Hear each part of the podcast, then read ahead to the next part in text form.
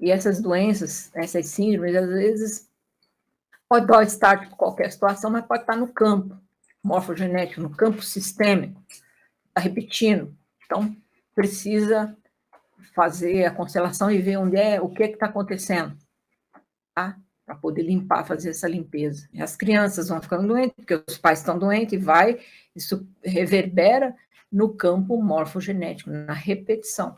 Vai repetindo, repetindo. Alguém tem que quebrar essa cadeia em algum momento.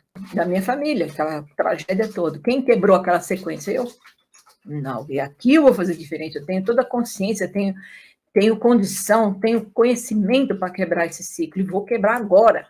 Comigo não vai acontecer. Agradeço todos, reverencio meus ancestrais, tudo, mas cada um com o seu. Você fica com esse, com esse, com aquele, e eu fico com o que é meu. Eu dou conta. Eu tenho autonomia, eu dou conta, vocês não precisam se preocupar. Tranquilo. Tá? E não vou repetir para no campo ser solidário à família que sofreu. Então, isso a gente chama dentro da constelação de amor cego, isso se repete.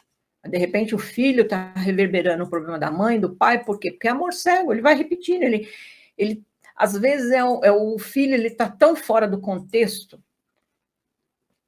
é, daquela família que às vezes é a única forma dele se sentir dentro da família é repetindo a gente tem que observar na nossa vida o que é que vem repetindo, o que é que está no pai, na mãe, no avô, no que é que está repetindo. Muda a configuração, mas o, o problema é o mesmo. Né? Isso tudo tem que ser trabalhado no campo para poder eliminar. Tem que ter a cura, tem que ir lá no passado e começar a fazer a faxina, a limpeza de tudo que fez errado, de tudo que é, reverenciar a família toda, enfim, Entende? É isso. Ter essa humildade, calçar as sandálias da humildade, ajoelhar e agradecer.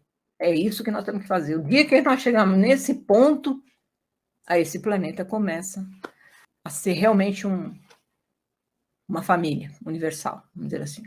Família dos humanos, dos terráqueos.